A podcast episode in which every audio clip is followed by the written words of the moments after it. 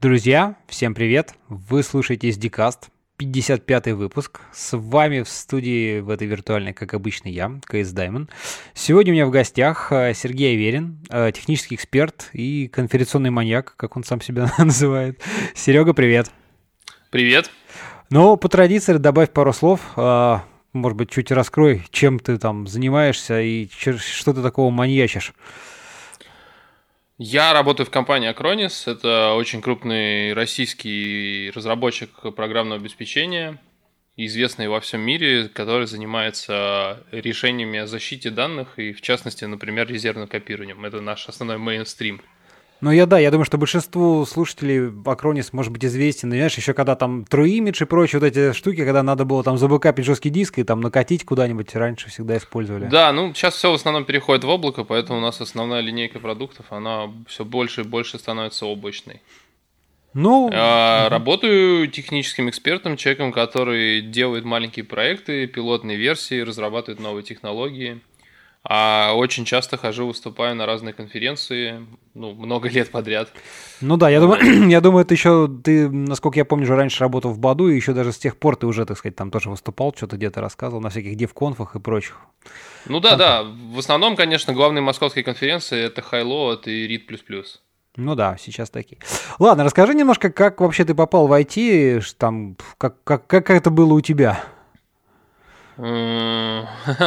Не, ну погоди, я в IT попал с детства. У меня еще в детском саду был БК 001001, который купил папа. Нет, поэтому вы... я программировал еще до школы. Ну и хорошо, Просто нет. плохо. Буквы как бы знакомые, но ничего не работает. Да, знаешь, кто, кто был твой первый? Я про язык программирования. Первым был язык Basic э, под БК 0010.01. Ну, У них там свой собственный синтаксис. И я даже помню, у меня был такой пластиковый картридж, его нужно было втыкать сзади для того, чтобы появлялся этот интерпретатор. Ого, понятно. Вот так вот, да. То есть это была программа, записана какой-то ПЗУ, и этот ПЗУ отдельно втыкался в специализированный разъем. Угу, угу. А все остальное, по-моему, если я не ошибаюсь, грузилось с кассет. Потому что у меня до сих пор где-то есть коробка кассет оставшаяся, и даже магнитофон где-то валялся специально перепаянный батей под вот эти вот разъемы э, советские такие аудио, у которых там по 5-7 по контактов. Ага, по, по ага. Ясно. Ну, а... хорошо, это ты еще до, до школы, а дальше, так сказать, все же там. Ну и ты решил с тех пор как-то пойти тоже войти, или все же... да, но мне больше нравилось какое-то сопряжение с э, хардвером, и поэтому я как-то искал какой вуз, где можно было поучиться хардварным каким-то вещам, микроконтроллеры, интерфейсы, потому что программировать-то я, в общем-то, умел к моменту поступления в институт неплохо, и фрилансил по мелочи, делал какие-то сайты людям, но основной язык, конечно, был PHP. Угу. Ну, PHP и JavaScript. Ну, понятно, да. Вот, но мне хардварная тема, как всегда, была интересна, я очень любил попаять, у меня много очень оборудования всякого для разработки разной радиоэлектроники. Ну и вот я как бы пошел вроде как в ВУЗ. Ну и по папиным стопам, опять же, у меня папа учился тоже в МАИ, и тоже, ну, он закончил радиотехнический факультет четвертый и работает э, разработчиком военной техники. Угу. Ты тоже вот, учился только в МАИ. уже да-да-да, я тоже учился в МАИ, и, соответственно, я пошел на факультет, который называется компьютерные системы сети и вторичные источники питания. И писал диплом по устройству по заряду аккумуляторов универсальному. И, соответственно, его разрабатывал. Ого. Ясно. Вот. Ну, мы поработали во всяких... Я работал в НИИ, там приборостроение в закрытом почтовом ящике, э, проектировали ракеты всякие. Ну, пока был студентом, конечно, больше было беготни, чем проектирование. Пару проектов сделал на заказ людям просто за деньги, там всякие устройства по контролю за всякими security системами. Ну а потом как-то не задалось. То есть э, часть моих коллег по институту осталось работать на предприятии, на котором вот э, на котором проходили практику мы на пятом курсе, последняя как бы практика. Угу. А у меня, короче, не задалось. Причем получилась очень смешная история, как, э, как значит, как почему не задалось. У нас был какой-то длинный перерыв летом, и практика начиналась не сразу после учебы. И я, в общем, перепутал название станции метро, приехал не туда. В итоге потом, когда дозвонился своим ребятам, оказалось, что ехать надо на тот конец Москвы. Вот, и когда я приехал, я опоздал на час. И после этого выяснилось, что я дома забыл паспорт. А это был тоже, ну, закрытый Режим объект, ну, Короче, понятно, да, да, без паспорта не пускают. И нам э, наш добрый руководитель практики сказал, что ладно, хрен с вами, поставлю вам автоматом. Оказалось, что автоматом была тройка. Вот, ну вот, э, короче, так я туда и не попал, и так вот и не сложилось, в общем. И в итоге у меня даже часть есть коллег еще до сих пор с группы, которые так до сих пор там работают. Там компания такая очень серьезная, полугосударственная, я так понимаю, которая занимается разработкой всяких медицинских систем и приборов охраны, всяких сигнализаций, видеокамер. У меня там пару коллег есть до сих пор работает на этом предприятии, как ни странно. Понятно. Ну, у тебя не сдалось, и дальше, собственно, как ты вот потом бабу... Ну, да, дальше как бы я понял, что те деньги, которые я зарабатываю, разрабатывая радиоэлектронику, я зарабатываю, ну, за три месяца столько, сколько на сайтах я делаю за месяц. Угу. И с этого момента я понял, что как бы, ну, программировать реально больше денег приносит. То есть на, на этом можно заработать, как бы на жизнь себе, чтобы как-то жить. Угу. А с радиоэлектроникой как-то все тяжелее, дольше, и самое главное, какой-то зарплатной перспективы тоже дико не было. То есть, несмотря на то, что у меня как бы редкая специальность, там это разработка ну, технологии производства печатных плат, как бы, и несмотря на то, что у меня достаточно там широкий был, ну, разные набор специализаций, в котором я мог работать. У нас еще отдельно курс был там, про промышленным микроконтроллером в институте. То есть, в принципе, я и микроконтроллер умел программировать, и промышленные большие контроллеры злые.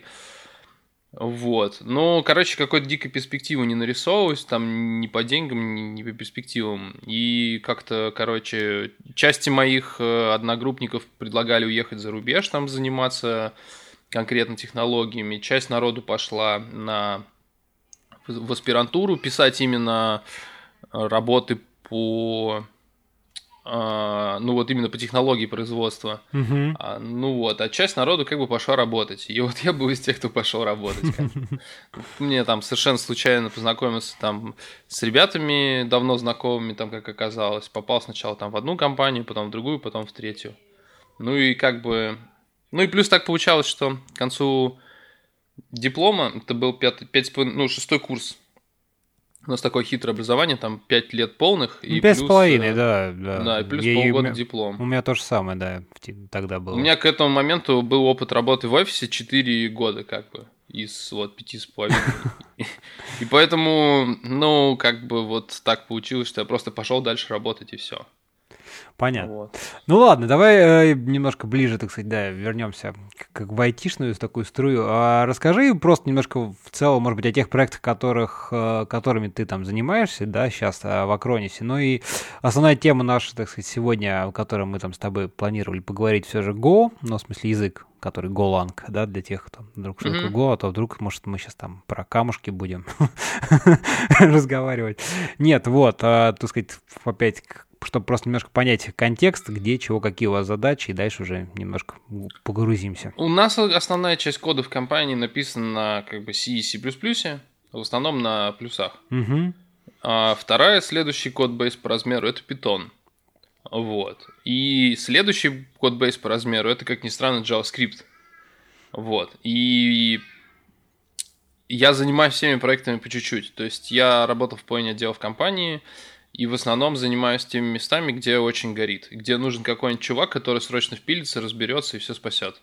Именно по технической части. Поэтому мне, в общем, пришлось потрогать все, вообще все, что есть практически, кроме Ruby. Кроме Ruby и Java. Вот. А, очень много питона, C++, который меня прям потрясывает по ночам, я не хочу им заниматься. Мне приходится читать его исходники и переписывать кутишные кутишные исходники на Python. А, Python, JavaScript, TypeScript, Go, э, которого у нас как бы пока мало. Go это некий перспективный язык, который появился так достаточно случайно, появился потому, что C++-ники, ну, как бы частично они очень за, а частично там очень против.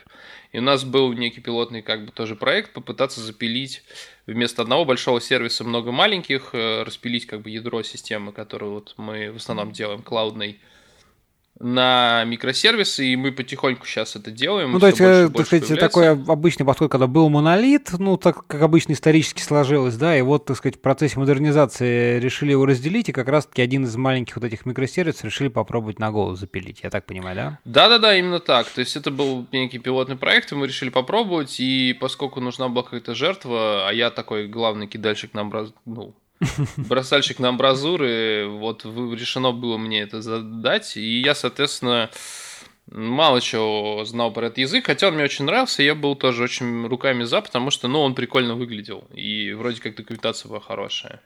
Вот, это было где-то год назад, соответственно, с тех пор, ну, мне пришлось много в чем разобраться в языке и помогать соседним командам, соответственно, переписывать что-то, дописывать этот микросервис и все такое. В общем, у нас, в принципе, все взлетело, хотя первый пилотный проект мы выбросили. Ну, понятно. Расскажи все-таки, Но что... опыта набрали очень много. Угу. Что, что за сервис, так сказать, что, в чем его, так сказать, идея это была, так если можно? Ну, там и, и, идея там достаточно простая. У нас э, как бы основной продукт – это резервное копирование. Соответственно, оно состоит из двух частей. Из некой серверной части, которая хранит файлы и занимается менеджментом метаданных и расписание резервного, ну, резервного копирования, и агенты, которые ставятся на компьютеры клиентам. То есть отдельно там программа под Mac, отдельно программа под Windows, отдельно программа под Linux. Угу.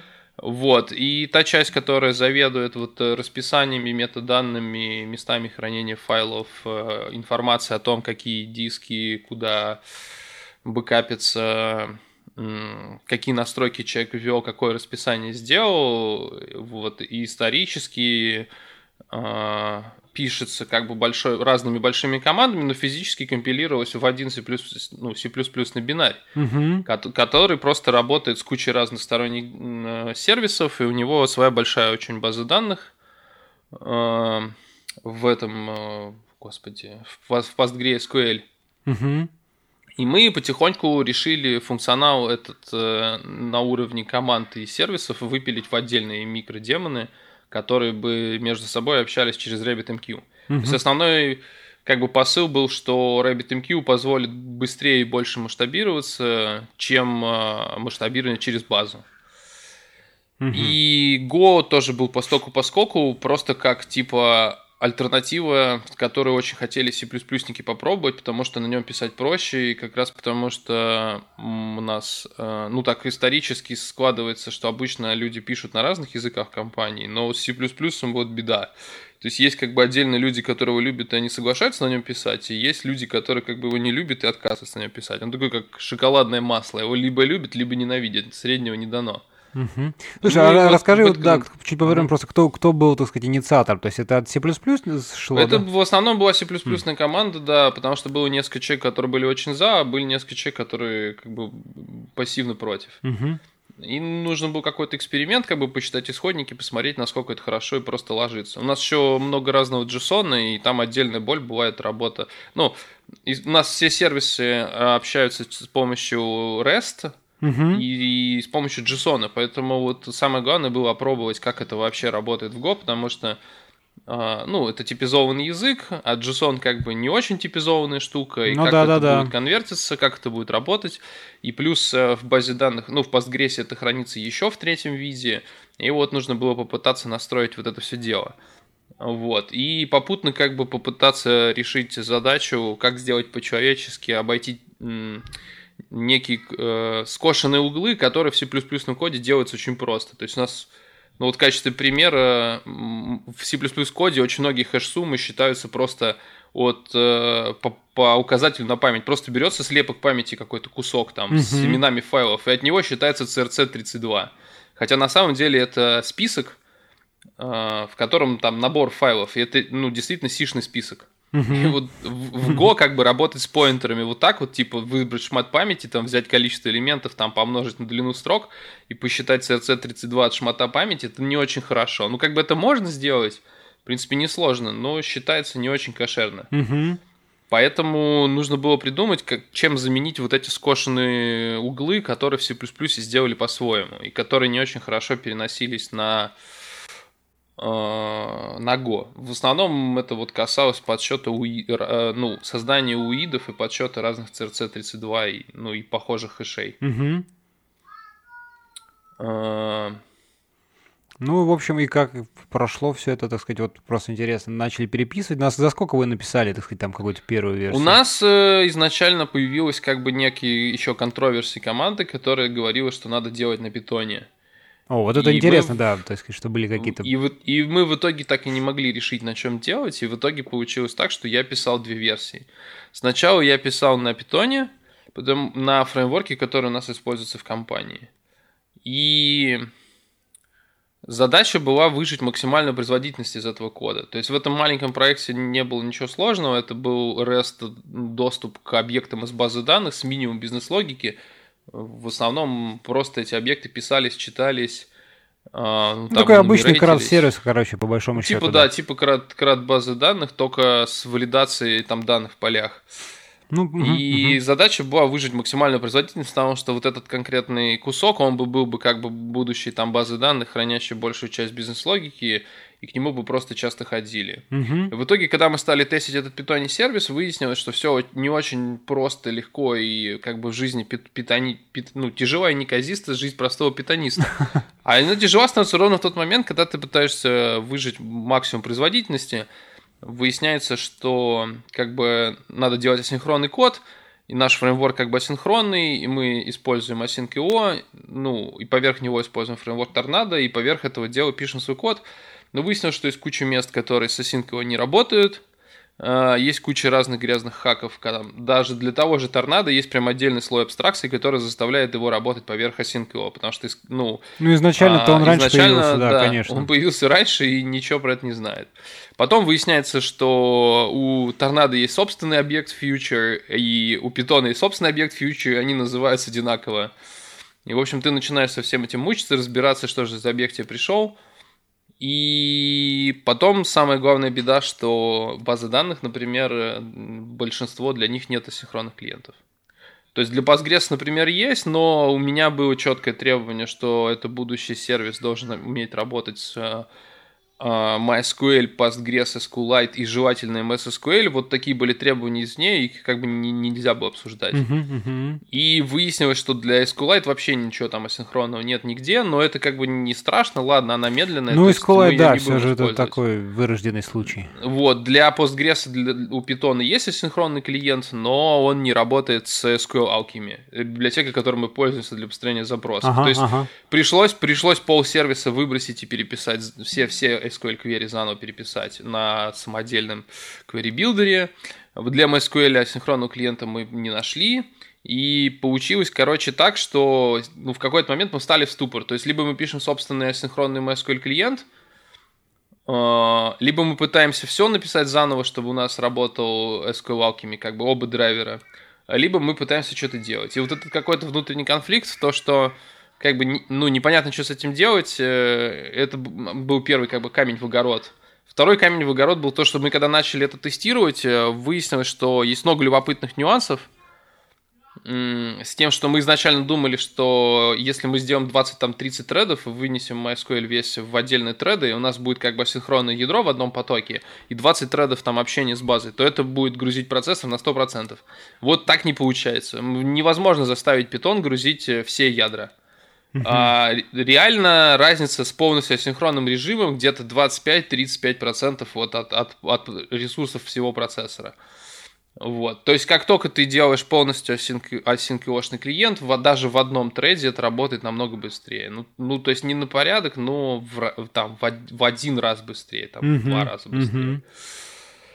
Вот, э, как бы это был второй камень в огород. И вот мы мучились, мучились, и, в общем, цифры нас не устроили. Это как бы самый третий камень был в огород, что несмотря на то, что вроде как мы все сделали правильно, никаких каких-то косяков не нашли, начали все это дело дебажить, э, начали смотреть, как оно там работает – мы, в общем, поняли, что достаточно много оверхеда получилось из-за того, что нам пришлось написать свой собственный фреймворк поверх торнадо, который работает поверх abstraction layer, который Ну, что-то, да, слоев абстракции бутерброд такой прям получился. Вот. И как бы получилось так, что оно работало Ой, код писать приятно, автоматически там масштабирование по тредам и много разных полезных плюшек, при этом все асинхронно, но работает не очень быстро. Угу. Вот. И в итоге цифр у нас там заложено было, типа, попытаться добиться там, ну, где-то там м, порядка десятков тысяч сообщений в секунду из RabbitMQ, обрабатываемых. Ну, то есть это были сообщения на чтение запись объектов. Uh-huh, uh-huh. Но реально мы получили тысячи. Uh-huh. Вот. Ну, то есть на порядок и... так, ну, грубо, если Ну, да, совсем. получили на порядок меньше.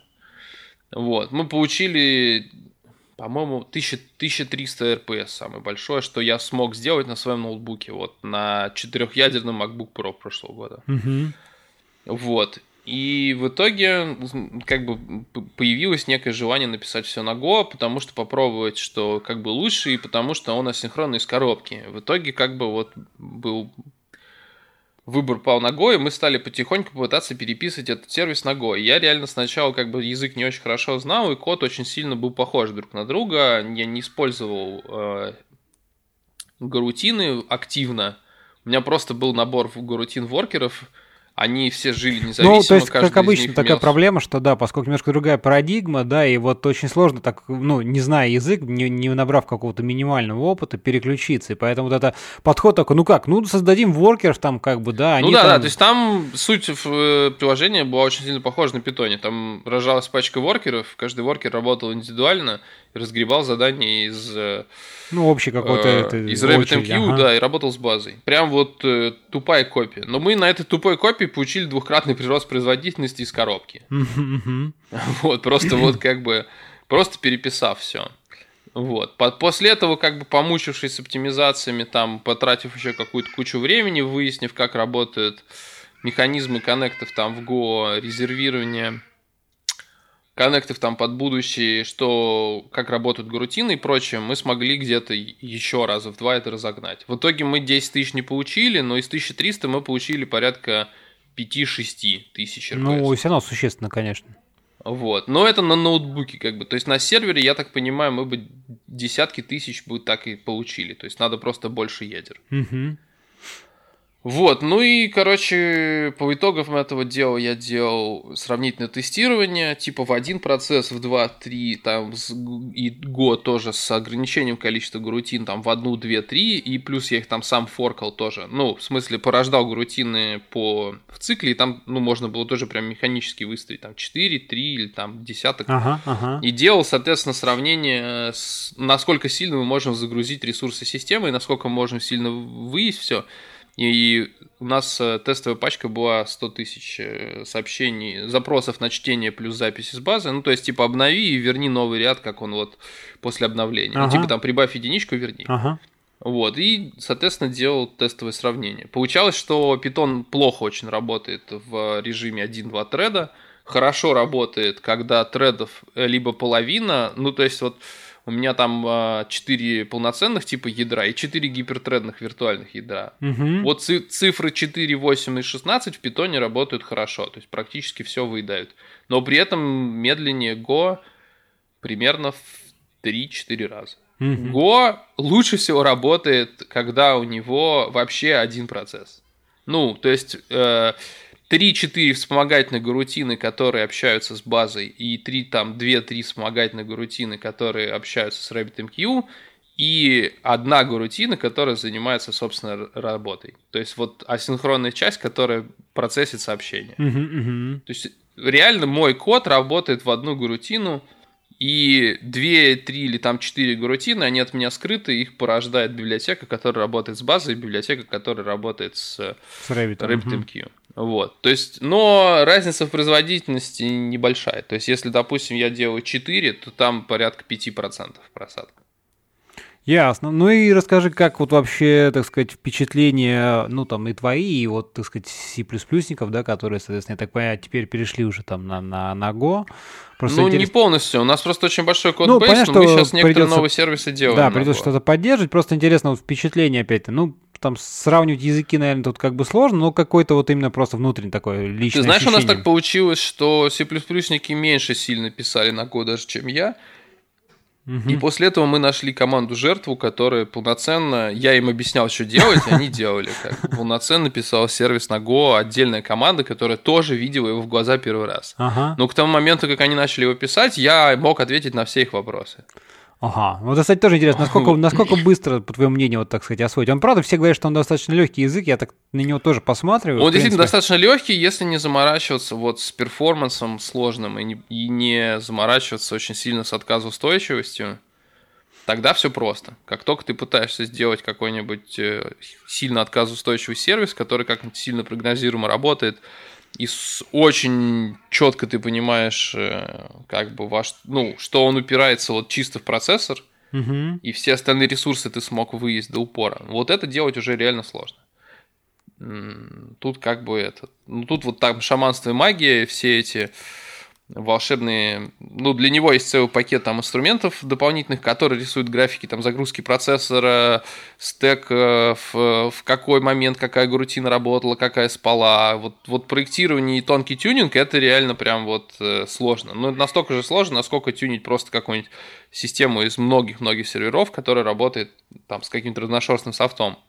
Но, в принципе, просто написать код и запустить, он будет работать очень быстро и хорошо. То есть, ну, там, как бы, вот дальнейший следующий шаг, он действительно тяжелый и сложный. Но, но если нужен просто сервис, который будет просто работать, это несложно. Мгм. Занимает где-то, ну, я не знаю, мне кажется, более-менее нормально можно начать писать где-то через три месяца М. ежедневного такого ковыряния. Ну да, я, я тоже, кстати, вот уже не, не от тебя первого слышу, что да, где-то 2-3 месяца на то, чтобы как-то так уже более-менее нормально начать что-то писать на Go. То есть, в принципе, довольно-таки, ну, не- небольшой срок, скажем так. Мне кажется, в том же самом там а, C++ это значительно больше срок. Там. За 3 месяца вот так в C++ легко не начнешь, наверное, писать все же.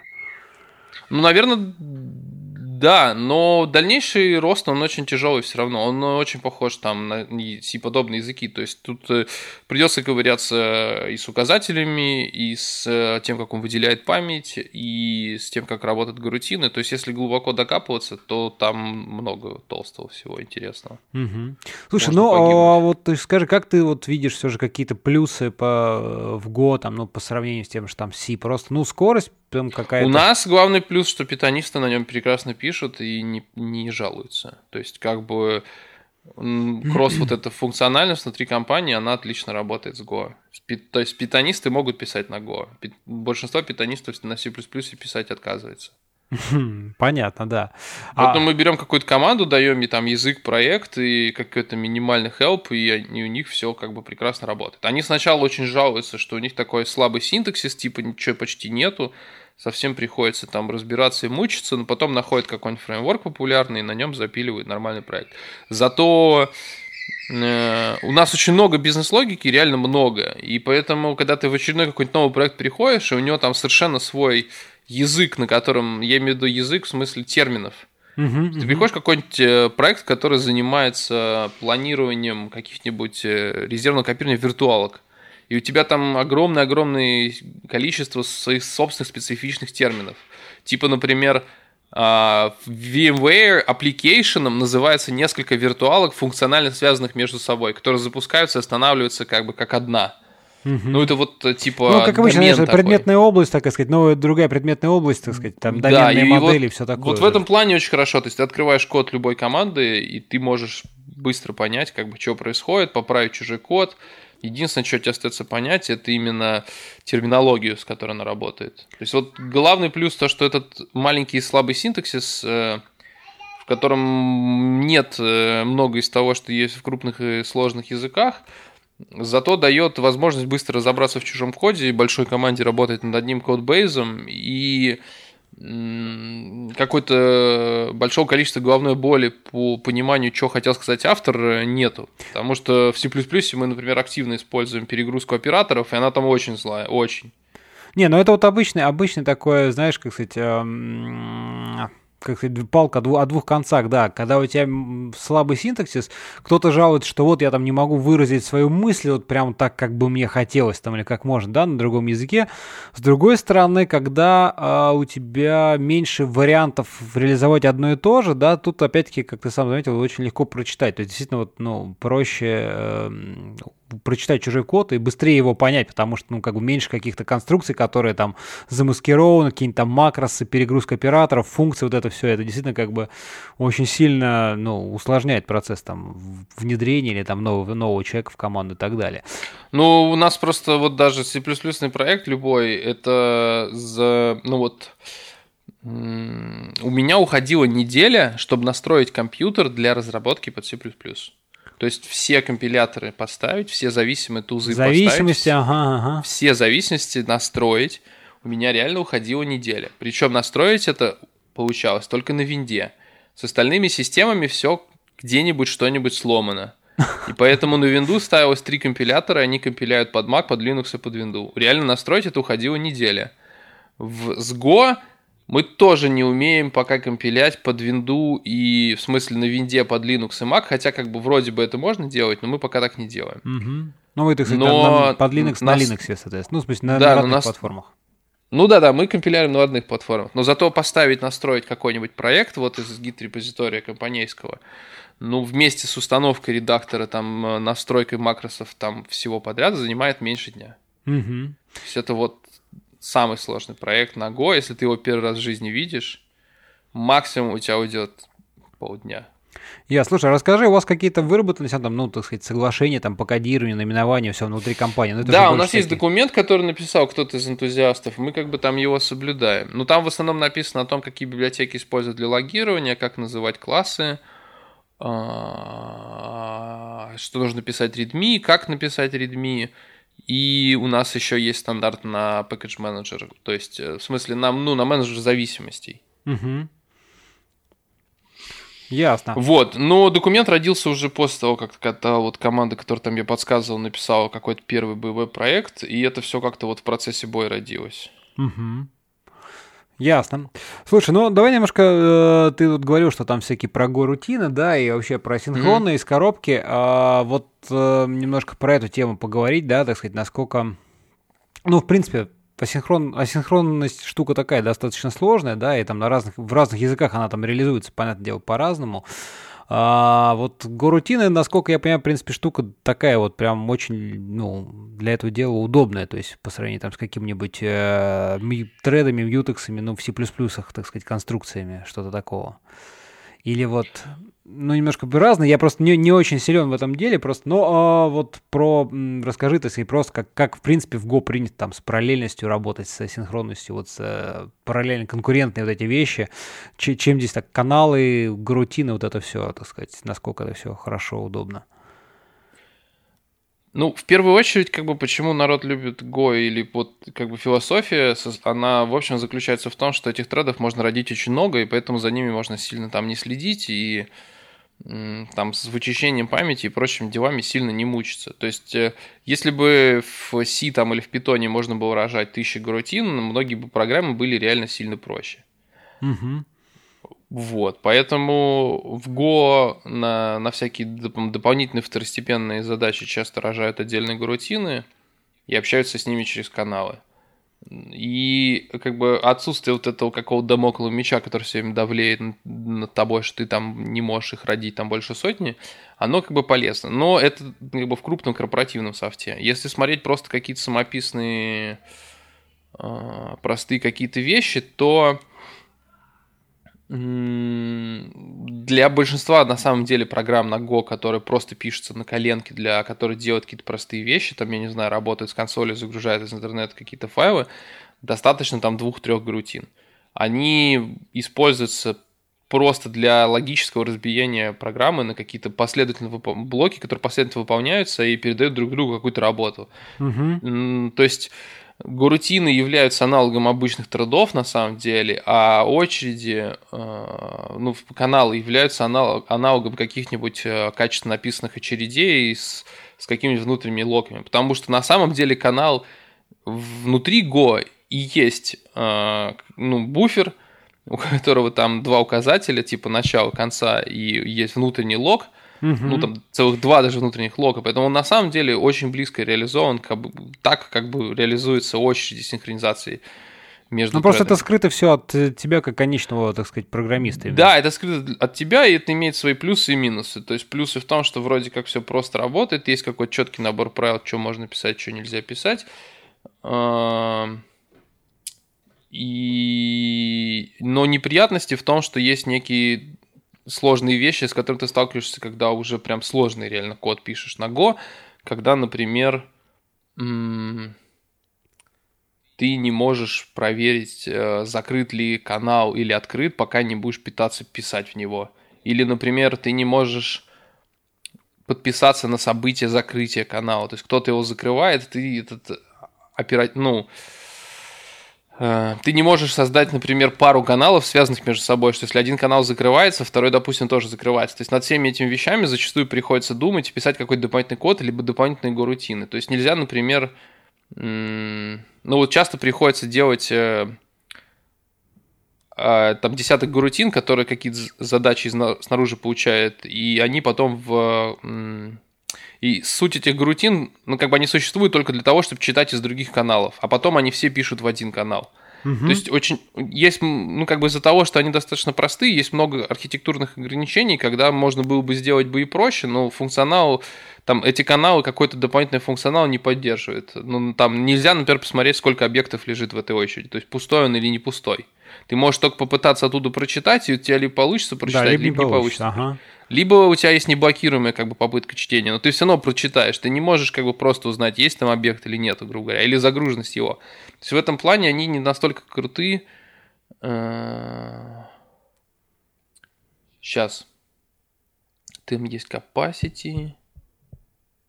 Ну, э, в этом, там в этом плане, как бы они настолько крутые, насколько я так понимаю, канал в Ирланге, где там есть какие-то средства, механизмы внутри движка борьбы с конжешеном. То есть, когда много очень сообщений лежит в очереди, она не успевает, ну... Ну, пухнет, э, пухнет, пухнет, кон... пухнет. Да, когда пухнет, у них есть какое-то средство там обмена сообщениями, когда оно говорит, что больше мне не присылай или присылай с задержкой.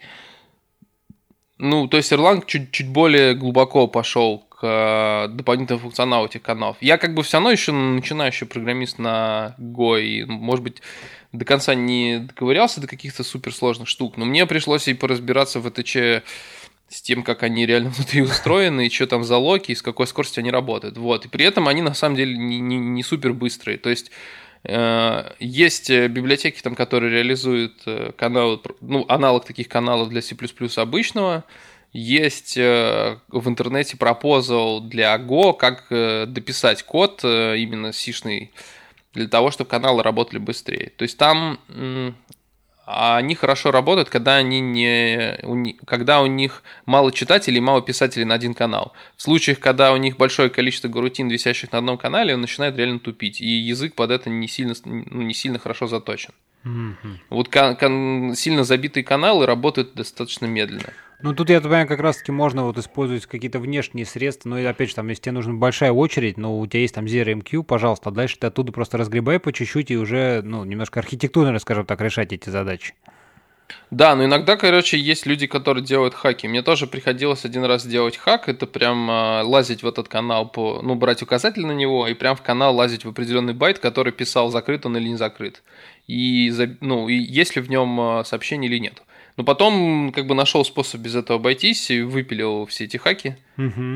Волшебные. Но я знаю, что... Ну вот э, с такими мелкими вещами народ иногда борется с помощью хождения прям напрямую в память. Я знаю, что там есть такая проблема с э, конверсией строк э, в список байт. То есть там есть как бы отдельный тип данных, это список байт, а есть отдельный тип данных строка. И хотя они ну, как бы максимально близко похожи друг друг друга. Это разные типы, разные типы данных, они немножко там по-разному хранятся. И есть, короче, особо веселые люди, у которых вот нужно часто делать такую конверсию, и они ее делают на поинтерах. То есть прям копируют шмат памяти, прикладывают спереди какую-то длину строки, и получается эта строка. То есть они массив этот прям на лету конвертит строку. То есть по-быстрому. Не так, ну, как понятно, бы движок да, делал, пам... не итерации. Угу, ну да, да, да. Не то, что тебе приходится там через именно, ну, в смысле, программно это, а просто в памяти ссылку поставил, сказал длину и погнали, так сказать. Да-да-да. То есть оно такие C++ хаки я встречаю в сети, но это какой-то супер крутой высший пилотаж. Я пока до такого не таких тяжелых вещей не допилился. То есть мне нам ни разу, несмотря на то, что мы в компании когда-то там давно было принято решение там запачить питон, и у нас есть свой собственный акронисовский питон, вот, от которого мы сейчас всеми активными, ну, плавно избавляемся и, и делаем просто свою DLL, ну, отдельную, который, ну, SO-шник, который мы будем просто, просто грузим. Uh-huh. Большинство проектов просто грузят отдельный экстеншн, который реализует всякий специфичный для компании логику, и все. Питон как бы идет обычный. Ну да, я То так понимаю, нам почти не пришлось ни разу. Вопрос, мы под... ничего не проверили. Вопрос поддержки, конечно, питон, потому что свою версию ты говоришь поддерживаете, я так понимаю, ну, достаточно геморройно, да, так сказать, из-за этого отказываетесь, да, соответственно? Не, отказались из-за того, что сначала решили обрезать пакеты и просто собирали со всеми пакетами. Потом понадобились какие-то пакеты сделать. Да, еще одна версия там появилась. там пришлось два форка что-то саппортить, и ну, человек, который это делает, ему просто надоело это. Ну, всем надоело. Ну, то есть ну да, немножко геморройно. Геморройно, согласен. Вот. А все пакеты почему-то не хотели, что-то там мешалось. И, в общем, получилось, что у нас свой собственный набор пакетов в std То есть, как бы все есть, там регексы есть, JSON есть, но каких-то пакетов там не было. Mm. То ли систем, то ли процесс, по-моему, и то ли платформ у нас не было. Ага. И вот периодически люди бегали, дописывали там эти пакеты, мы их включали там, ну, в общем, ну, это просто требует времени и все. И как-то в какой-то момент мы поняли, что это саппортит один человек, и уже как бы хватит. И в итоге сделали так, что человек просто собирает SO-шник, ну, для текущей там современной версии питона, и мы просто пользуемся везде стандартным питоном. Но... Ну. Хотя мы его с собой тащим часто. То есть виндовые продукты с собой вот тащат. Мы делаем некоторые штуки, написанные на, на Qt и на питоне, например. Там питон по инсталлерам затаскивается понятно. Слушай, а расскажи немножко вот про кроссплатформенные что-то реализации там на Go, да, потому что все как бы вот один из таких тоже, как называют, то что... Слушай, ну я делал, кон... я делал консольный сервис, который работал на там Linux и на Винде, а тут каких бы диких проблем нету. Самая главная большая беда, с которой сталкиваюсь, это таймзоны, они реально разные, и это беда вообще, прям беда. То есть создатели Go, они ну, кто-то, кто писал библиотеку работы с таймзонами, он как-то не подумал, и у него в итоге есть отдельное название таймзон в Windows и отдельное название таймзон в Linux. И они несовместимы между собой. Они несовместимы, есть... да, это... Даже мы у себя тоже с этим столкнулись, что когда там клиент, который на виндовой машине ужасно. запущен, и мы говорим, слушай, ну передай там зону, он говорит, ну вот я там, что, вин... системный вызов виндовый, он, он там возвращает название, а да. понятно, что там ни в базе, там ни в Linux, ни в user local там шаре time zones, там ничего этого нету, и вот то есть приходится руками вот именно выбира, выбирать часовой пояс. Но опять часовой пояс это не тайм-зона, да, это немножко вот не, не совсем одно, синоним один к одному. И тут, да, вот, конечно, счастье И в итоге приходится нет. тащиться, и в итоге все приходится привозить на Linux, тащить с собой зипник, там есть виндовые сервисы, которые используют таймзоны, они должны с собой еще тащить, тащить zip-файл, который называется timezone zip, по-моему, или zone zip. И, и это про это, ну, как бы очень скользко написано в документации, но его реально приходится везде с собой тащить. И в этом зипнике там заэкспортированный какой-то сайт с ISO стандартами, где написано вот, соответственно, название timezone, а, там реальным как, каким-то как кодам таймзоны. И вот все более-менее начинает работать, но, но виндовые в Linux все равно не поддерживаются. То есть с этим зипником линуксовый поддерживается на Windows, насколько я помню. Угу. Но виндовые будут поддерживаться только на Windows. Да, виндовые только на Windows, да. И приходится придумывать всякие свои собственные механизмы совместимости. И мне реально пришлось написать библиотеку, которая заходит на сайт Microsoft.com, выкачивает там XML-ник с описанием, ну, у них прям есть нормальный XML-ник, который описывает, что за таймзона, какие ее параметры. Угу. И, и я в итоге по, по соответствию каких-то там я уж не помню, как-то я делал матчинг, и он, короче, сформировал... Превращаешь, условно говоря, в линуксовую таймзону, чтобы уже Да, в линуксовую таймзону переименовывал, и потом линуксовую мы разрезовывали. Вот так это все работает, чисто такие вот ну, так вот придется жить. Вот. Больше каких-то диких проблем не встречал особо. Ну, в Windows немножко с консолью какие-то есть беды, но не особо большие. Там, типа, вот символы, которые не показываются, там для набора паролей иногда показываются. Ну, как-то все это удалось побороть. Ты там еще, пом- помнится... Цвета, по-моему, отличаются. Mm, ты там еще, знаешь, еще рассказывал про всякие подключения виндовых DLL, тоже какое-то что такое. А, да-да-да-да-да, с этим тоже я сильно намучился. Там, значит, э, с этим тоже очень много юмора. Значит, там в Go есть бага, вернее так, там есть два механизма подключения DLL, есть типа чуть более быстрый, есть чуть более стандартный. И есть э, третий механизм, это компилирование прям с сишными исходниками, такой самый кондовый способ, которым большая часть народу пользуется. Но он такой очень любопытный, там типа сначала в исходнике делается комментарий, туда вписывается хедер сишный прям, и он позже компилятором вырезается из этого комментария по определенному паттерну, и потом компилится отдельно и прикладывается как-то внутрь. Ну вот это прям магия, да. Да, это магия. А есть два как бы нормальных системных способа, то есть там просто есть библиотека, там процесс, по-моему, называется, или прок, и у нее есть там, там load DLL и load lazy DLL, там найди адрес функции, вызови функцию с таким-то количеством параметров. Ну, то есть, в принципе, просто программный интерфейс. Ага. И любопытно, что почему-то, значит, под Linux как бы у этой библиотеки один набор фу- функций поддерживается, а под Windows и линуксовый, и еще свой. Вот, и я сначала написал код, который работал через этот load lazy DLL, а, и мне нужен был код, который работал только под Windows. И он прекрасно работал до тех пор, пока не понадобилось из э, DLL вызывать, наоборот, код, функцию в гошном коде. Ага. И в итоге выяснилось, что это нормально не работает, но по, по понятным причинам. То есть там у Go свой собственный движок со своими собственными грутинами, и там, как бы, кроме того, что должен э, передаваться указатель, Нужно, ну, нужно, чтобы как, там был какой-то специальный код, который бы запускал как бы ядро опять гошное и говорил, что вот окей, надо поднять эту грутину и вот вызвать такую функцию. И вот, короче, в этом как бы библиотека одна, но в ней как бы внутри два фреймворка. Есть фреймворк некий вот с поинтерами, более такой как бы C++ подобный, а есть фреймворк как бы с объектами, более виндовый. И вот виндовый работает в винде до, до этого момента. И все, как бы ты просто у тебя программа работает, но вызов не проходит, просто ничего не происходит. Ага. Вот, как бы, как бы код, код, код встает просто в ступор. Ну, как бы ты, то есть, вроде функцию вызвала, а на самом деле ничего не произошло. Просто вот как бы все зависло. Угу. Вернее, даже не все зависло, все продолжает работать, но ничего, но ничего не сработало. Ну да, потому... Ну и вот при, пришлось, короче, все переписывать на вот э, более генерализованную версию библиотеки просто через поинтеры. То есть ты там даешь там название DLL, она дает тебе некий поинтер в памяти, видимо, ссылающийся, наверное, на За, начало загруженную какую-то, ага. И потом у тебя есть там, типа, найди поинтер на функцию, найди на, начало функции, вот ты даешь этот поинтер, название функции, она тебе возвращает новый поинтер. И потом ты есть третья функция, типа, поэтому вызови функцию из поинтера с таким количеством аргументов и с такими аргументами. Угу. И ты эти аргументы тоже конвертируешь в э, этот ну как он, сидекл, ну в, в, в сишный вид э, вызовов. Угу. И передаешь, соответственно, этой функции ссылки на эти аргументы, на количество их и на поинтер вот этой функции. Вот. Она тебе в ответ возвращает указатель на результат. И дальше там есть функция, которая этот результат конвертит там в гошный вид. Ну и вот так ты работаешь. И плюс есть такая же функция, которая говорит, что вот у меня есть как бы гошная функция, нужно сделать обертку какую-то в памяти, который бы интегрировался с C-кодом, и вернуть указатель на эту функцию полученную. Mm. И тоже на тебе дает поинтер, ты его можешь передать, соответственно, в DLL. Mm-hmm. Ну, который, DLL да. потом просто по этому поинтеру вызывает эту функцию. Ну вот, ну, в принципе, все работает, просто пришлось помучиться две недели. Да, слушай, весело. А... Ну, там, то есть, баги совершенно странные. Там некоторые баги, кстати, в этой библиотеке лечатся только тем, что ты, э, значит, возвращаясь вот к этому механизму с магией и дописыванием хедеров, там как бы вот этот режим, совмест... ну, режим компиляции C внутри Go, он активируется тем, что там в первой строке должно быть написано import C. Ну, это такой типа метод библиотека, который как бы отсутствует. Угу. Ну вот если пишешь import C, это значит, что загружается как бы сишный модуль, который говорит, что внутри будут сишные исходники. И вот некоторые баги в этой библиотеке как бы лечатся тем, что ты в своем исходнике пишешь import C.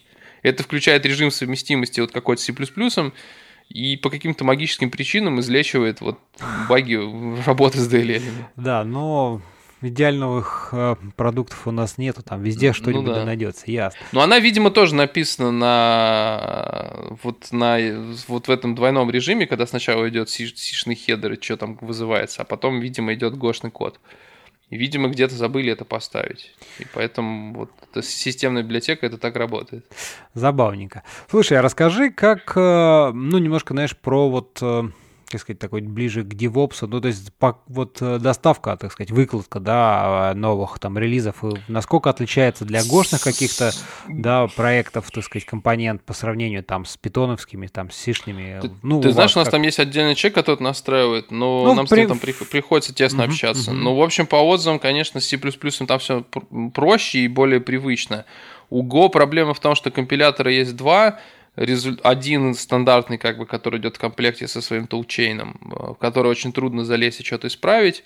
Второй компилятор это этот э, GCC Go, угу. который какие-то вещи не компилит просто, какие-то ошибки странные дает, и в общем он такой очень это еще сырой, и непонятно пользоваться им или нет.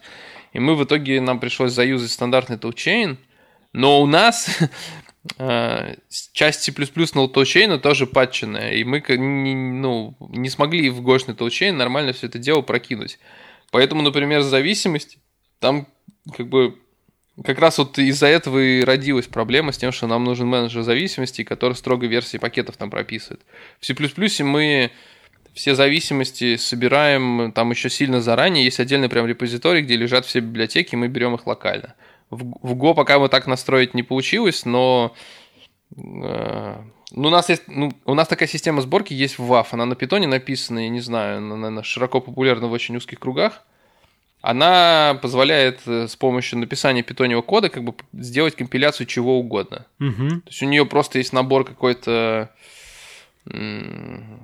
какой-то бизнес-логики простой, который описывает какие-то объекты, там типа артефакт, там executable и вот э, configuration там, и ты, соответственно, дописывая питоний код, э, можешь сделать компилятор под любой язык. Мы, в принципе, написали плагин, но как бы все работает, но ребята, которые занимаются сборкой, там очень жаловались, что toolchain весь там свой, какие-то библиотеки там какие-то сторонние подкладывать очень трудно, и что пока что они не научились делать так, чтобы на Linux компилилось сразу и под Windows, и под Mac. Uh-huh, uh-huh. Вот, поэтому мы сейчас компилируем только под Linux массово, вот автоматически с помощью билд-системы, но и продакшн гошных сервисов всех у нас только, только тоже только под CentOS. Ну, да, понятно, что сервера там есть на Linux, в принципе, пока что вам вот. этого хватает, да, то есть... Да, но в принципе, короче, на Go есть такие жалобы, что вот эти все собственные собственный механизм компиляции, собственный toolchain очень трудно конфигурируется и трудно изменяется, и в этом плане от C++ он хуже. Понятно. А есть как, ну, в смысле... Коробочный продукт. Как-то все же в этом плане, ну, я так понимаю, не только же у вас наверняка, да, такие, то есть, э, проблемы. То есть, как-то оно развивается, кто-то что-то делает, или, ну, или, в принципе, это просто... Ну, вот есть часть народа, кто с помощью GCC Go, кто компилит, там все по-другому. Mm, hmm А есть, э, ну, есть, видимо, народ, который мучается. У нас, как бы, главное мучение там состоит в том, что э, когда мы используем вот эти сишные вставки, DLL и прочее, то нам нужно запускать вот этот режим совместимости с ну, несовместимости, но вот режим компиляции, в котором часть гошного исходника вытаскивается и компилится как отдельный сишный, как бы, я так понимаю, объект, потом как-то линкер все это вместе собирает. Угу. И вот как раз э, C++ компилятор у нас свой, он не GCC. Ну, понятно. И вот этот компилятор мы не можем ему подсунуть. У нас в итоге получается, что часть бинарей собрана своим, ну, своим компилятором, угу. патченным, а часть, часть как бы бинарей собирает Go, и мы там не можем ни настройки покрутить, ни поменять, ни библиотеки подложить, ни компилятор свой дать. Вот, поэтому, ну, пока вот так живем, как бы. Ну, оно работает. Но опять у нас есть такой, как бы, долгосрочный тренд на отказ от каких-то само, самописных вещей, большей частью, в пользу просто унификации, там, доработки, выхода каких-то новых версий. Угу, угу потихонечку, вот. Ну да, когда, так сказать, большое, большое количество, так сказать, кода Legacy, его так за 5 минут не перепишешь и не откажешься от всего, поэтому Ну да, ну вот э, там от, э, у нас э, раньше система сборки там была на, на C написана, Сейчас мы потихонечку на питоне систему сборки такую общепринятую переползаем. У нас там свой был питон тоже со своими пакетами. Потихонечку сейчас переходим просто к питону 3.5 плюс SO, который можно загрузить, можно не загружать. Угу, угу. Слушай, а расскажи немножко просто про твою инфраструктуру, то есть, так сказать, ну, там, CI, вот, так сказать, что вы используете, то есть, как у вас там все это... Кстати, вот интересный вопрос, мы, знаешь, что, как вы с тобой не затронули, про тестирование Go, гошного кода, что ты можешь сказать? Ты знаешь, с ним пока тяжело. То есть я пишу только юнит-тесты. Ну, вот самые стандартные тесты, в которые в документации много рассказано. Когда ты берешь какой-то кусочек маленький, угу. функцию какую-то, принимающую на входке ты данные, проверяешь, что ну, она то есть просто обычный там, условно говоря, assert там и так далее, что там функция вернула, Да, ну типа assert true, assert false, ага, то есть у тебя ага. есть там скачанный фреймворк, там изначально нету этих ассертов, есть просто success true и success false. Угу. Есть э, фреймворк, который делает вот эти похожие на PHP-шные или там на джавовские assert true, assert false, assert equal – собственно, ими я пользуюсь. Но по опыту написания тестов для каких-нибудь программ, которые работают с горутинами, там можно закопаться очень надолго. И вот в этом плане, вот эта обратная темная сторона Go, что как только ты пытаешься сделать что-нибудь более-менее сложное с горутинами, зачастую приходится много думать. И так получается, что код, который ты видишь, он работает очень неявно и неочевидно. И пока ты не объяснишь человеку, что там происходит, какую гарутину нужно постопать, какой дождаться, нормально тесты там не напишешь. То есть приходится писать всякие хитрые обертки, которые, например, имитят какие-нибудь сигналы, ты этих сигналов дожидаешься, знаешь, что наконец вот так рутина отработала, там сообщение доставлено. Uh-huh, и тогда uh-huh. как бы в конце теста проверяешь какой-то результат. Потому что а, из-за этой синхронности ты, отправив сообщение в канал, не, не имеешь никакой гарантии, что его кто-то получил и обработал до момента, когда ты там переходишь к выполнению следующей строки. Но из-за ну этого да, да. с тестами приходится мучиться. Ну, то есть не то, что мучиться, но они очень сильно становятся похожи на подход к тестированию в мире JavaScript, где все как бы асинхронное. Поэтому приходится прокидывать какие-то данные там или придумать какие-то средства синхронизации. Ну да, искусственные, так сказать, такие вырожденные вот. какие-то. Поэтому в основном мы делали только нагрузочные тесты, ну как бы, то есть попытаться за... написать скрипт, который заваливает RabbitMQ огромным количеством сообщений, смотреть, с какой скоростью они разгребаются, смотреть, как грузится база. И мы пишем юнит-тесты для этих сервисов, просто юнит-тесты, угу. которые тестируют бизнес-логику, там функционал, ну на уровне юнит-тестов. Угу. Пока вот так. То есть э, ну вот до этого следующего шага, как бы делать какие-то более сложные вещи, мы не дошли. И плюс мы тестируем всю систему целиком. То есть у нас там, когда релиз-цикл там подвиж... приближается к концу, забирается прям, ну, есть специальная команда отдельно автотестеров, и они там делают такое уже очень сложное раз развернутое нагруженное тестирование, когда собирают прям там пачку серверов, раскатывают туда всю эту ну, интеграционную среду, называется, тестирование. Да, делают, делают, имитируют работу тысячи клиентов и смотрят, как бы ложится оно там не ложится. То есть вот такие уже, мы тестируем всю систему целиком потом. А в продакшн вы выкладываете тоже как бы целиком, либо по кусочкам тоже у вас как бы обновляете там независимо компоненты? Мы сначала как бы там делаем альфа-бета, потом некоторых особо там хороших клиентов обновляем заранее. Mm-hmm. Вот. А вот выкладкой уже в полноценный наш продакшн занимается команда, которая делает, ну, команда эксплуатации. Я, честно говоря, с ними так это особо не взаимодействую на эту тему. Вот. Угу. Как они там релизят, ну, как-то они там релизят. То есть я им помогал писать релизные скрипты. Мы вот сейчас используем Ansible, такая ну, да. популярная достаточно среда. Известно. Вот. Но я точно знаю, что у них two-stage там выкладка. Они сначала накатывают как-то новый софт, потом как-то переключаются на него. Но, честно говоря, вот, вот в этом отделе я не работал. Поэтому глубоко, как они выкладывают это дело, не знаю. Ну, Но там, поскольку система достаточно сильно модульная, там, например, вот механизмы там, хранения самих бэкапов, они не меняются там почти никогда.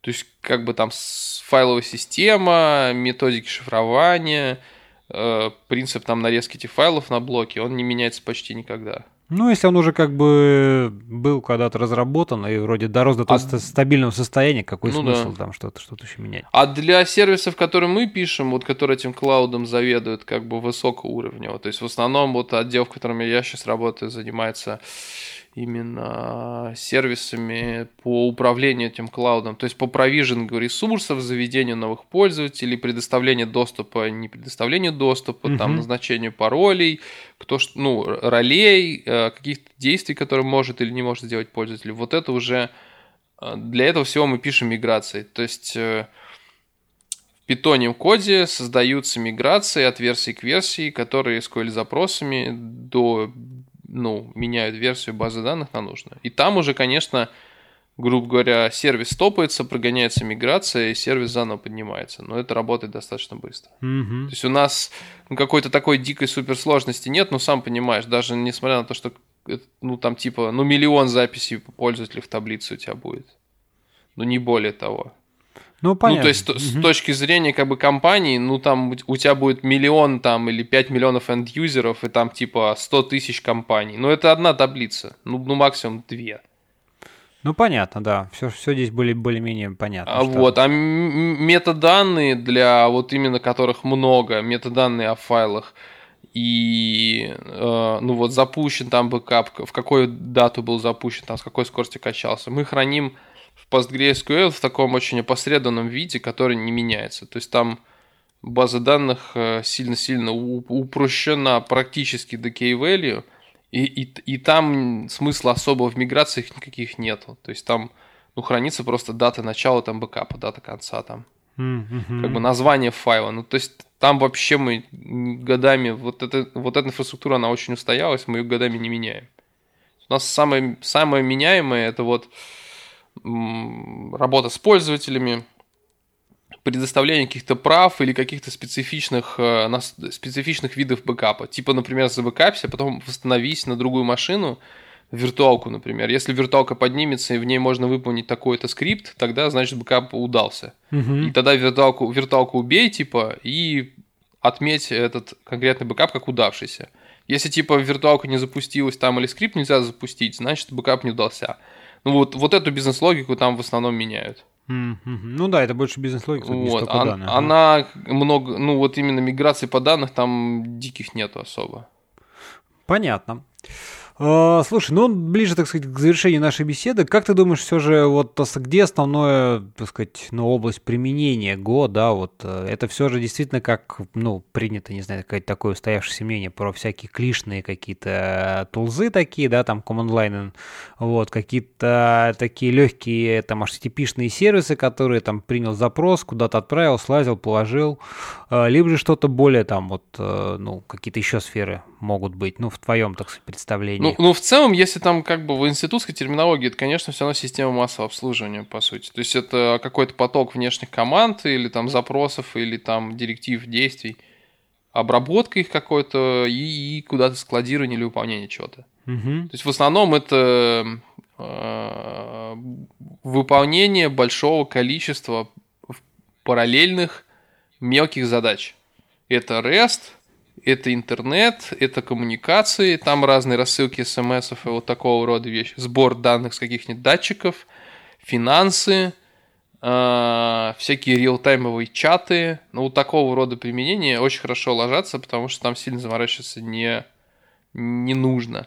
Плюс можно делать на год достаточно хорошие отказоустойчивые сервисы, которые, то есть, будут либо обрубать гурутины, либо эти гурутины будут там дохнуть, вываливаться, но сервис будет продолжать работать.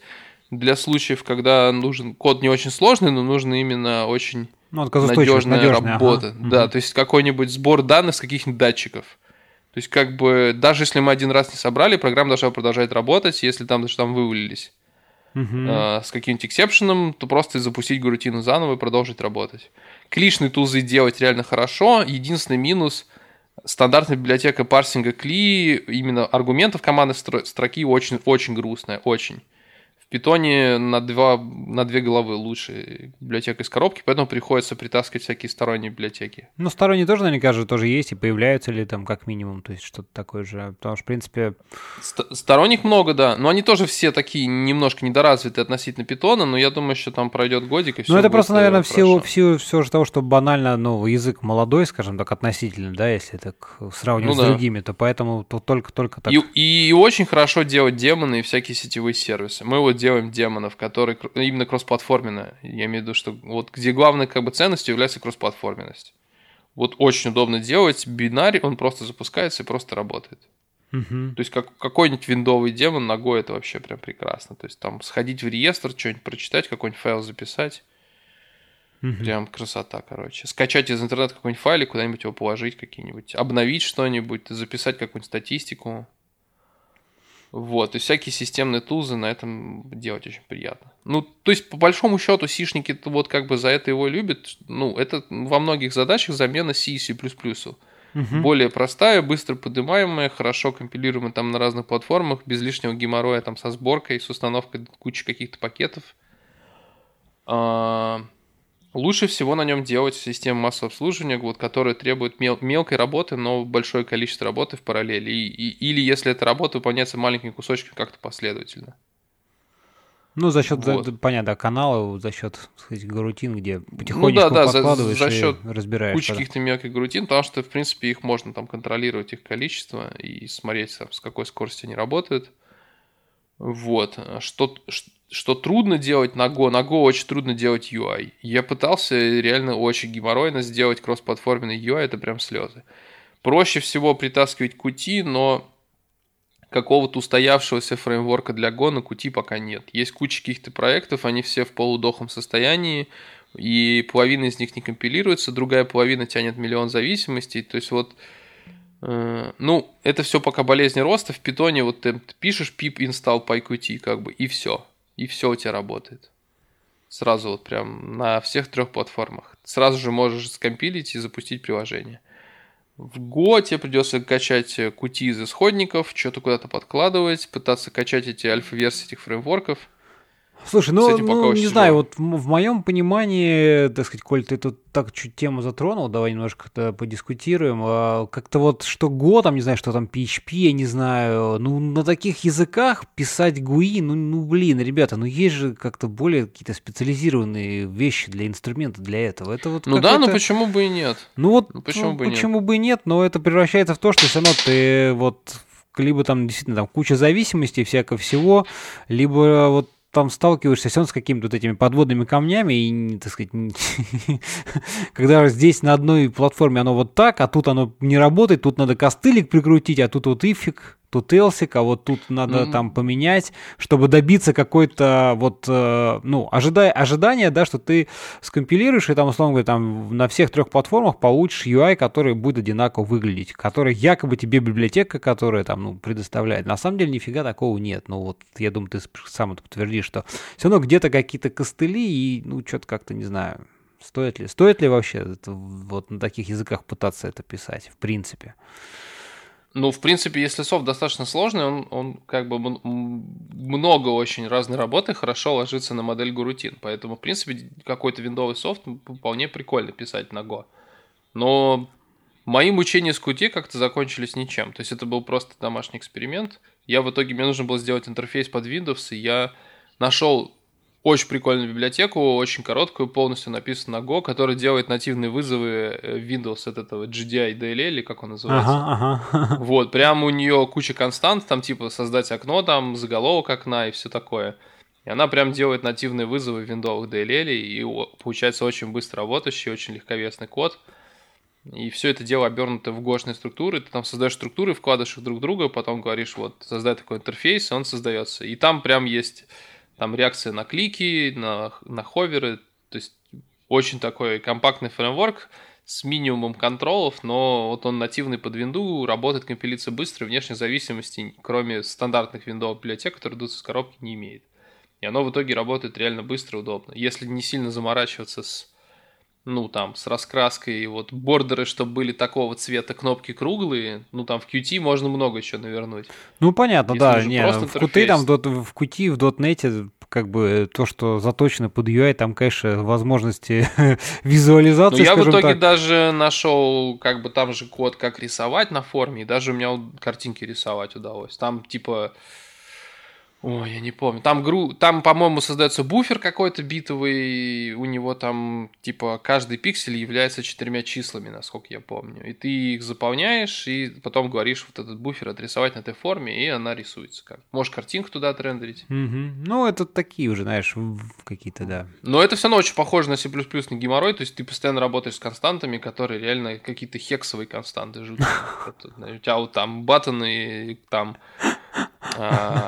чекбокс отличаются просто циферкой в константе. Да. Вот, это, конечно, любопытно. Ну и в итоге я так вот решил проблему, ну как бы работало. Понятно. Вот. Слушай, ну мы с тобой так, мы уже за час даже перевалили, давай, наверное, потихонечку заканчивать. Ты спрашивал еще про инфраструктуру. А, да, вот, мы же как-то сбились. Ну мы, мы как бы, ну у нас достаточно стандартно все, то есть у нас Jenkins, Jira, Jenkins как бы билдит проекты, как, как ты их там ему подсунешь. Угу. Ну, вот, э, что еще? Выкладка делается с помощью Ansible. Да, это ты уже сказал, я поэтому... А, мы используем э, соответственно, в ней контейнеры с CentOS, угу. и вот этот весь волшебный клауд, он раскладывается по контейнерам. То есть, и эти контейнеры масштабируются. То есть, как бы каждый контейнер может быть несколько штук, угу. и между собой это все связывается либо через базу, то есть просто соседние демоны ну, там один демон, я не знаю, управляет пользователями, а другому демону просто нужно прочитать какие-то пользователи. Они либо через базу связываются, либо какие-то высоконагруженные штуки работают через RabbitMQ. Понятно. Но какой-то такой оркестра... Э, оркестрации, э, там, ну, централизованного управления сервисами, вот там, э, реестра, вот такого ничего нет у вас, то есть, по сути. Как сейчас ну, там модно, я забыл, что там. Не, погоди, ну поясни, в смысле. У нас как бы есть э, вот клауд, который мы делаем, в нем есть консоль, через которую создаются пользователи, назначаются э, разные сервисы и пользователям, и их там, эти, эти пользователи, следующие пользователи внутри себя заводят, и, ну, то есть мы, мы передаем, перепродаем наш сервис партнерам, партнеры перепродают под партнерам, под партнеры передают конечным компаниям, конечные компании перед, передают сервис пользователю. У нас такая очень сложная схема наследования. Угу. И на каждом этапе этой иерархии ты там можешь выделить квоту, можешь переименовать там сервис, натянуть какие-то картинки новые, то есть переименовать его вообще. Там, не, я, я имею в виду не... с точки зрения, когда ты говоришь, там, да, несколько контейнеров может быть, ну, одинаковых, там, 10 штук, собственно говоря, да, соответственно, у каждого уже у них там свой, там, не знаю, адрес, там, где свой порт, где они слушают, как, как... Там э, кон... просто стоит консул, А, ну вот, вот, кон... я говорю, сервис. то есть все-таки а. консул а. есть, соответственно, да, кто ролик... Есть, да, ну, ничего сложного, то есть мы не... велосипеды стараемся сейчас уже не изобретать. Про велосипеды мне, мне Женя, Женя... Сервисов просто очень много. Ты сказал про велосипеды, говорю, Женя Фомин мне очень просил не э, упоминать ве- а. э, электровелосипеды в нашем подкасте, нашего, иначе он затянется там часов на инсайт. Ну да. Вот, да. Да, поэтому я думаю, это, это можно отложить там на в качестве темы для следующего выпуска. Не, приходи, пожалуйста, я расскажу. Просто это реально надолго. Ладно. Э, Серег, спасибо тебе, что пришел. А, давай, наверное, на этом поставим точку. Если что-то в заключении хочешь сказать, а, добавить, то а, попробуйте обязательно написать какую-нибудь маленькую программу на Go, пройдя просто гайди тур на сайте Google. У них там есть э, тур прям. Да, да, да, да, да. Такой вот этот тур реально прекрасен, удобен и все такое. Вот попробуйте написать какой-нибудь маленький тулзу на Go, и вам это реально понравится. А потом пройдет год, и вы будете знать, как по указателям строки превращать в массив байт. Да, друзья, пробуйте Go. Вот. Э, будут вопросы, пишите. самая главная беда Go в том, что в нем нет дженериков. И поэтому есть э, специальные аж веб-сервисы, которые делают дженерики очень хитрым образом там ты типа пакет ставишь, и вот по имени пакета создается дженерик прям с этим именем внутри.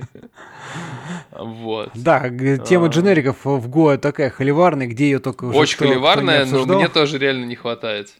Но там, говорю, как бы главная проблема Go в том, что у него очень скудный синтаксис. И это же главное его а, бенефит. То есть этот язык намного лучше, чем многие из других, на которых мы программируем. То, что у меня в компании 250 человек, и у меня периодически от людей уже мер... мерцает перед глазами просто. То есть там бывает по 5-6 отделов в одном проекте задействовано. Ну, конечно, ага. И поэтому гораздо проще открывать исходники, которые хотя бы, хотя бы похожи друг на друга.